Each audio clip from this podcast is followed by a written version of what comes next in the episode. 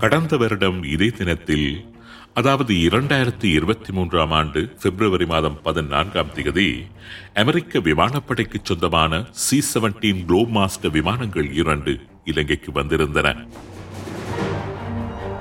இலங்கை கட்நாயக்க சர்வதேச விமான நிலையத்தில் வந்திறங்கிய அந்த விமானங்களுக்கு ஆயுதம் தரித்த அமெரிக்க ராணுவ வீரர்களே பாதுகாப்பு வழங்கியதாகவும் அந்த விமானத்தில் வந்திறங்கிய உயரதிகாரிகள் அமெரிக்க ராணுவத்தின் பாதுகாப்புடன் ஸ்ரீலங்கா ராணுவ தலைமை காரியாலயத்திற்கும் ஸ்ரீலங்கா புலனாய்வு பணியகத்திற்கும் பயணம் செய்து சந்திப்புகளை மேற்கொண்டதாகவும் செய்திகள் வெளியாகியிருந்தன. இலங்கையில் அமெரிக்கா ஒரு ராணுவ தளத்தை அமைப்பதற்கான முயற்சியில் பகிரங்கமாகவே இறங்கிவிட்டதன் ஒரு வெளிப்பாடாகவே அந்த வருகை ஆய்வாளர்களினால் பார்க்கப்பட்டது.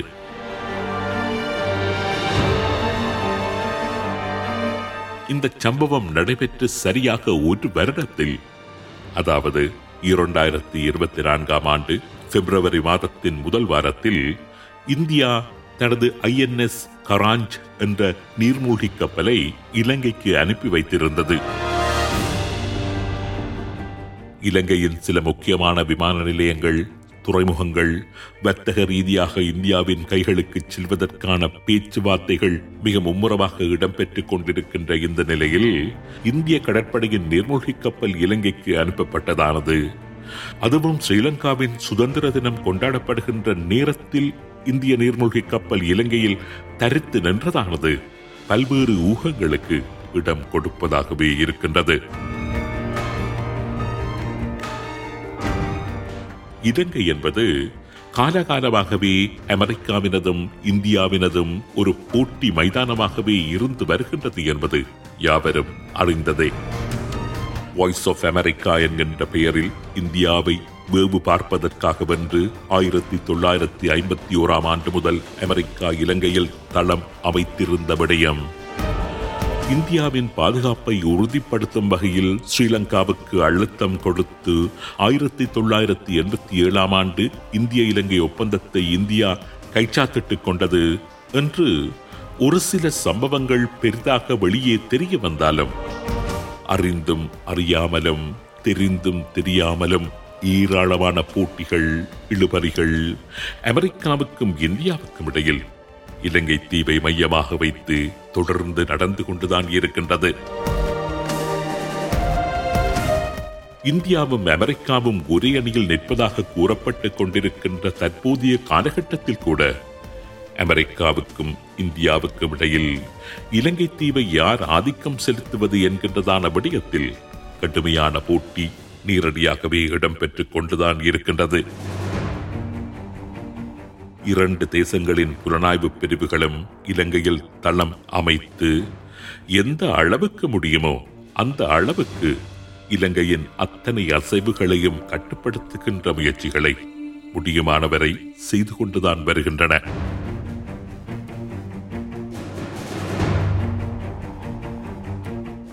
எந்த ஒரு வல்லரசு சக்தியானாலும் இந்து சமுத்திரத்தை கட்டுப்படுத்த வேண்டுமானால் இந்து சமுத்திரத்தின் முத்து என்று நீண்ட காலமாக கூறப்பட்டு வருகின்ற இலங்கையில் உறுதியாக காலூன்றிக் கொள்ள வேண்டும். ஏற்கனவே சீனா இலங்கையில் ஒரு நிரந்தர தளத்தை உறுதியாக அமைத்துவிட்டுள்ள நிலையில் அதே போன்ற ஒரு காலூன்றல் முயற்சியை செய்துவிடும் நோக்கில் இந்தியாவும் அமெரிக்காவும் போட்டி போட்டுக்கொண்டு இலங்கையில் களமிறங்கியே ஆக வேண்டும் என்பதுதான் புவிசார் அரசியல். இதனை யாராலும் தடுக்க முடியாது என்பதும் உண்மைதான். ஆனால் இந்த புவிசார் அரசியலில் ஈழத்தமிழர்கள் அநியாயமாக பந்தாடப்பட்டுவிடக் கூடாது என்கின்ற நோக்கத்தின் வெளிப்பாடுதான் இந்த உண்மையின் தரிசனம் நிகழ்ச்சி.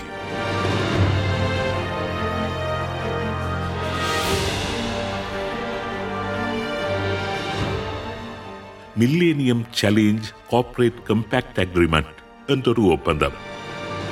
இலங்கையில் அமெரிக்காவுக்கு ஒரு மறைமுக தடத்தினை வழங்கப்படியான ஒரு ஒப்பந்தம் தான் இந்த மில்லேனியம் சேலஞ்ச் ஒப்பந்தம். இரண்டாயிரத்தி பதினெட்டாம் ஆண்டில் அந்த ஒப்பந்தம் கைச்சாத்திடப்படுவதற்கு அனைத்து ஏற்பாடுகளும் தயாராக இருந்தபோது ரணில் விக்ரமசிங்கவின் ஆட்சி கவிழ்க்கப்பட்டது. இந்தியாவின் நிர்பந்தத்தின் பேரில் தான் அந்த ஆட்சி கவிழ்ப்பு இடம்பெற்றதாக அந்த நேரத்தில் பேசப்பட்டது.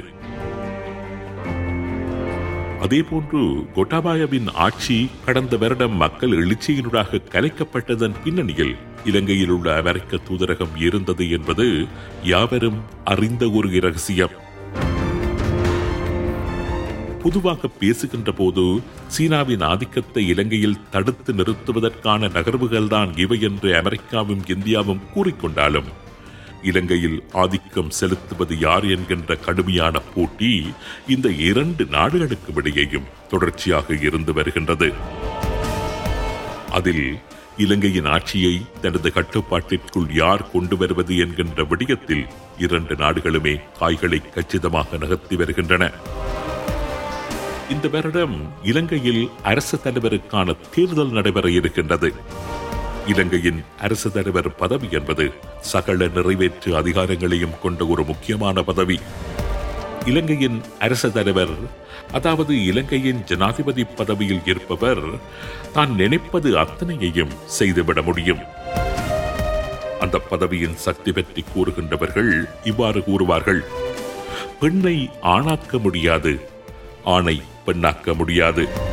மிகுதி அனைத்தையும் இலங்கையில் செய்துவிட முடியும் அந்த அரசு தலைவர் பதவியை வைத்துக் கொண்டு அப்படியான இலங்கையின் அந்த அரசு தலைவர் பதவியில் தனக்கு சாதகமான ஒருவரை அமர்த்திவிட வேண்டும் என்பதில் தான் தற்போது இந்த இரண்டு நாடுகளும் போட்டியிட்டு வருகின்றன.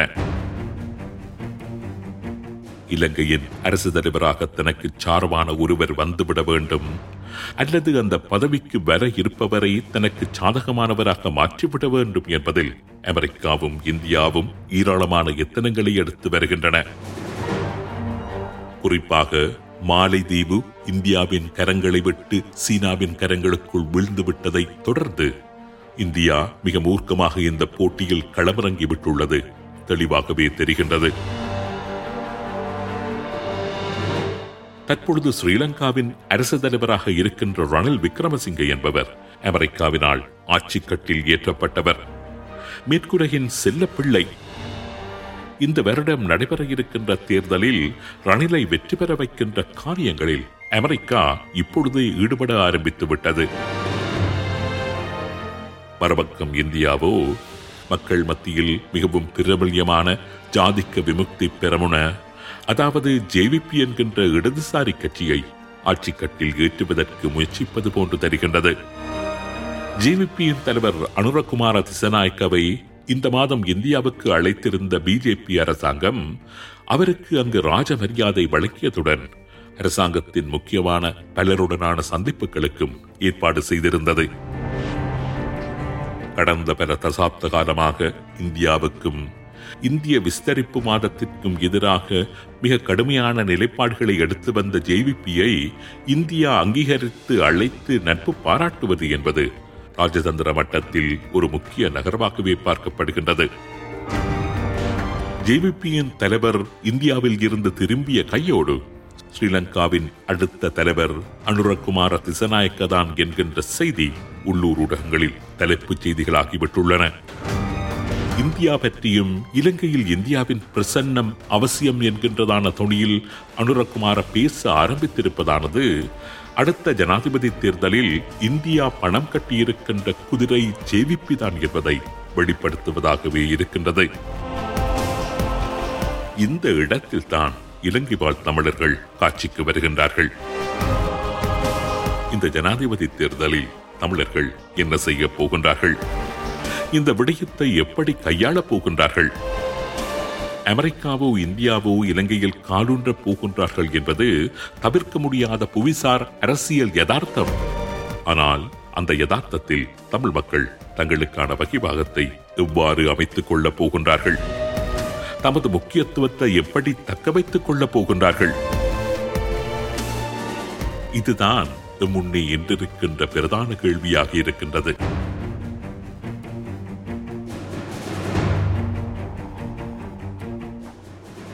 இலங்கையில் ஜனாதிபதி தேர்தலின் முடிவை பொதுவாகவே சிறுபான்மை இனத்தவர்கள் என்று அங்கு கூறப்படுகின்ற தமிழர்களும் முஸ்லிம்களுமே தீர்மானிப்பது வழக்கம்.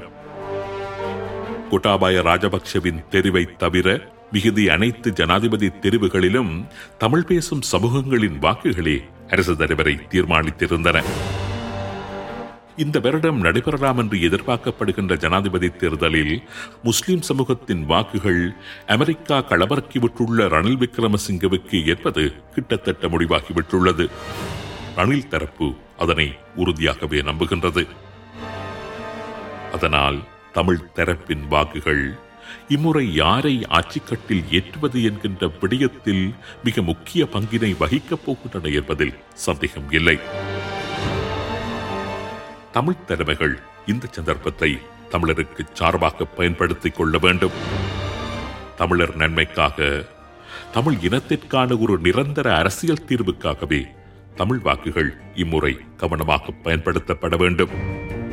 எந்தவித தடுமாற்றமும் இல்லாமல் எந்தவித விட்டுக் கொடுப்பும் இல்லாமல் இந்த விடயத்தில் தமிழ் தலைமைகள் இம்முறை உறுதியாக நின்று செயற்பட வேண்டும். ரணிலுக்கு தமிழ் மக்கள் வாக்களிக்க வேண்டும் என்றே அமெரிக்க சார்பு அமைப்புகள் தமிழ் தலைமைகளுக்கு அழுத்தம் வழங்கும். ஒப்பீட்டளவில் மற்றைய தலைவர்களை விட ரணில் சாந்தமானவர் போன்றே நாடகமாடி வருவதால் தமிழ் மக்களின் வாக்குகளில் பெரும்பான்மையான வாக்குகள் ரணிலை நோக்கி செல்வதற்கு சந்தர்ப்பம் இருக்கின்றது. மறுபக்கம் இந்தியா தமிழர் வாக்குகளை கவனமாக கையாளாது விட்டால் அது நினைத்தபடி ஜேவிபி அங்கு வெற்றி வாய்ப்பை பெறுவது கடினம். ஜேவிபிக்கு ஆதரவளிக்கும்படி தமிழ் மக்களை இந்தியாவினால் அல்லது இந்தியா ஆதரவாளர்களினால் கூறவும் முடியாது. ஏனென்றால் ஜேவிபி என்பது அதனது வரலாற்றில் தமிழ் மக்களுக்கு விரோதமான காரியங்கள் என்று பல காரியங்களை செய்திருக்கின்றது. தமிழர் தாயகமான வடக்கு கிழக்கினை பிரித்தது தமிழ் இன அழிப்புக்கு துணை போனது என்று ஈழத்தமிழர்கள் ஜேவிபியை நிராகரிப்பதற்கு நிறைய காரணங்கள் இருக்கின்றன. தமிழ் மக்களை ஜேவிபிக்கு வாக்களிக்கும்படி கூறவும் முடியாது. அதேவேளை தமிழ் மக்களின் வாக்குகள் ஜேவிபிக்கு எதிரான ரணிலுக்கு போவதை தடுக்கவும் வேண்டும். இங்குதான் இந்தியாவின் ஒரு முக்கியமான காய் நகத்தலை களத்தில் உணர்ந்து கொள்ளக்கூடியதாக இருக்கின்றது.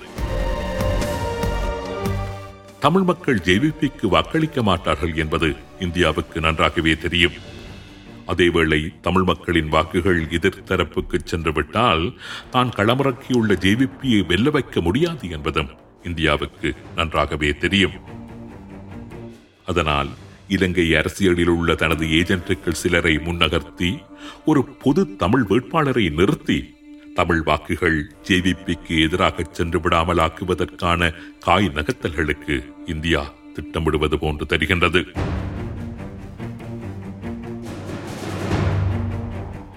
அது பிழை இது சரியென்று இங்கு நாம் கூற வரவில்லை. ரடல்தான் தான் வெற்றி பெற வேண்டுமென்றோ ஜேவிபி தான் வெற்றி பெற வேண்டுமென்றோ நாம் இங்கு நிலைப்பாடு எடுக்கவில்லை. அமெரிக்காவோ இந்தியாவோ என்று கூட நாம் இங்கு பேசவில்லை. புவிசார் அரசியலில் தவிர்க்க முடியாமல் நடக்கின்ற இந்த சதுரங்க ஆட்டத்தில் தமிழர்கள் தமது காய்களை மிக மிக கவனமாக நகர்த்த வேண்டும் என்றுதான் நாம் இங்கு திரும்ப திரும்ப கூற விரும்புகின்றோம். நடைபெற இருக்கின்ற தேர்தலில் ரணிலுக்கோ ஜேவிபிக்கோ யாருக்கு வேண்டுமானாலும் நாங்கள் வாக்களிக்கலாம். தேர்தலை புறக்கணிக்கவும் செய்யலாம். பொது வேட்பாளரை நிறுத்தலாம். எது வேண்டுமானாலும் செய்யலாம். ஆனால் ஒரு இனமாக நாங்கள் செய்ய இருக்கின்ற காரியத்திற்கு ஒரு அரசியல் அர்த்தம் இருக்க வேண்டும். அவருக்கு வாக்களியுங்கள் இவருக்கு வாக்களியுங்கள் என்று கூறி எம்மிடம் உதவி கோரி வருகின்றவரிடம் பீரம் பேசி அதனை நாம் செய்ய வேண்டும். எமக்கு அவர்கள் அளிக்கின்ற வாக்குறுதிகள் நிறைவேற்றப்பட வேண்டும் என்கின்ற உத்தரவாதத்தை பெற்றுக்கொண்டு அதனை செய்ய வேண்டும். அவர்கள் வழங்குகின்ற எந்த உத்தரவாதமாக இருந்தாலும் அந்த உத்தரவாதங்கள் எழுத்து மூலம் இருப்பதை நாம் உறுதிப்படுத்திக் கொள்ள வேண்டும். தமிழ் தலைமைகள் இது பற்றி தமக்குள் நிறைய பேச வேண்டும். ஏராளமான ஆலோசனைகளை தமிழ் இனத்தில் இருக்கின்ற துறைசார் வல்லுநர்களிடம் இருந்தும் புத்திஜீவிகளிடம் இருந்தும் பெற்றுக்கொள்ள வேண்டும். இனத்தின் நன்மைக்காக தமிழ் தலைமைகள் அர்ப்பணிப்புடன் செயலாற்ற வேண்டும். கடந்த தடவை போல இந்திய தூதராலயம் கூறிவிட்டது. அமெரிக்காவின் தூதராலயம் கூறிவிட்டது என்று அந்த தூதராலயங்களின் ஏவல் நாய்கள் போன்று கொத்தடிமைகள் போன்று எமது தமிழ் தலைமைகள் இம்முறை செயற்படக்கூடாது என்பதுதான். எமது தாழ்மையான வேண்டுகோள்.